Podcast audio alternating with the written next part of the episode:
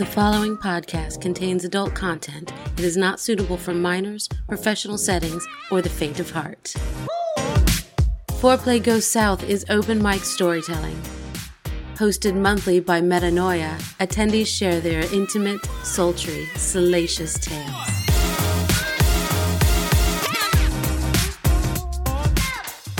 And I'm here to talk about everyone's favorite topic physics.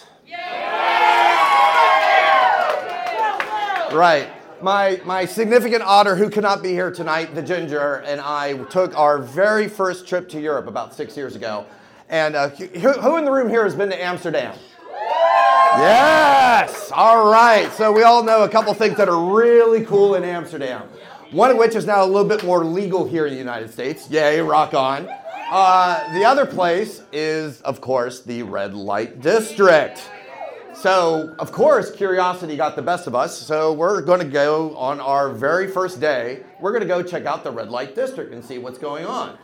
So, for those that haven't been, it's exactly what you can imagine. It is red lights everywhere. You got all these beautiful women that are in glass cases that they're showing off. They're saying hi. They're trying to wink and smile at you, like, yeah, come here. You know, trying to lure you in. And there wasn't really a whole lot that was catching our eye on day one. But as we were walking through, we came across one in particular young lady. She was short, short dark hair, had a cute little sports bra on and a cute little little sporty little trunks on too. She was just smiling and engaging. She just looked so happy to be here. Let's just for now call her hot girl. All right? For the sake of this conversation, she is hot girl. We weren't quite ready to pull the trigger yet. So we decided to let's let's continue exploring Amsterdam. Let's go on to day two. So day two of Amsterdam, you do what you do. You go have brunch. You go down to the local pastry shop to get yourself a stroopwafel loaded with Nutella. Yes. Uh, and of course, and again, right afterwards, you got to digest it by going into a BDSM shop, right? It was sounding like a good time. We were bound to find something.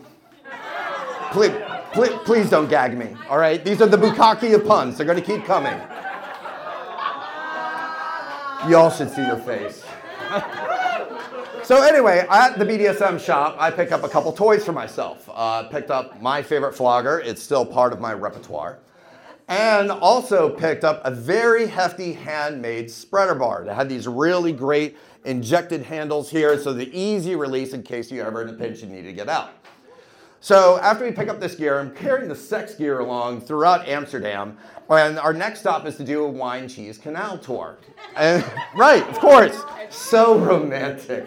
So we get onto the boat, and on our table are three bottles: uh, white, eh, not really our thing; rosé, not really a thing; bottle of red, right? So we kill the red, and our lovely host is like, "Would you like another bottle of red?" Because there's several open tables here with open bottles. We don't want them to go to waste. Here, have another bottle of red. Have another bottle of red. Have another bottle of red. Four bottles deep and one to go, brown bagging it through the streets of Amsterdam. So I look at my significant otter and I say, Are you ready to make a bad decision? And she said, Yes. Let's go find Hot Girl.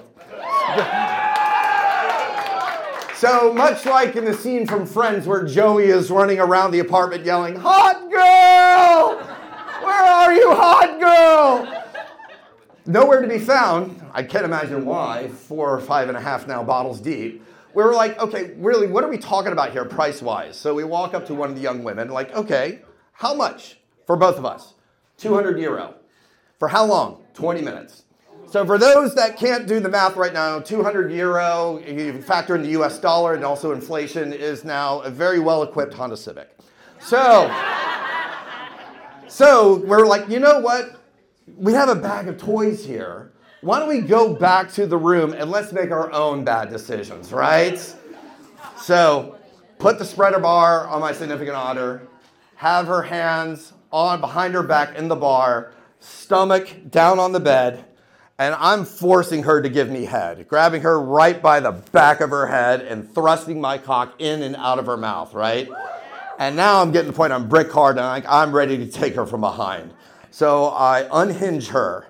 I put the bar above her head and lock her wrist back up so she's still laying completely flat with the bar on the bed.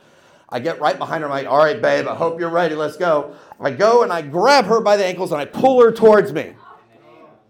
Uh, side and slightly relevant note how many people are familiar with Sir Isaac Newton's law of theory of momentum? Where you have an object in motion, another object is attached, and it's also in the same motion. So, as I pull my partner towards me, the bar going at the same velocity smacks her right in the mouth. Busted lip bleeding, chipped tooth. It was an instant sober moment, instant sober. And I'm like, oh my God, are you all right? Are you okay? What do we need to do? What do we have to do? Bless, bless her heart. She looks at me dead in the eye and just says, keep going!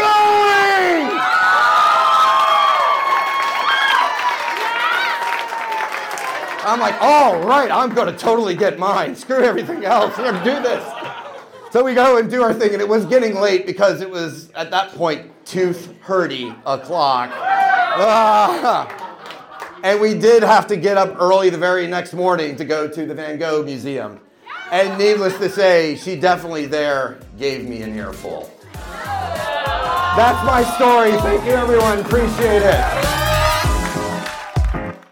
This episode of Foreplay Goes South podcast was recorded and produced by event host and podcast creator Metanoia.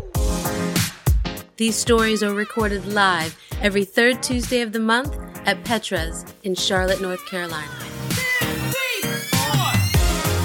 For more information about Foreplay Goes South, follow us at ForePlayGS on Facebook, FetLife, Instagram, and Twitter.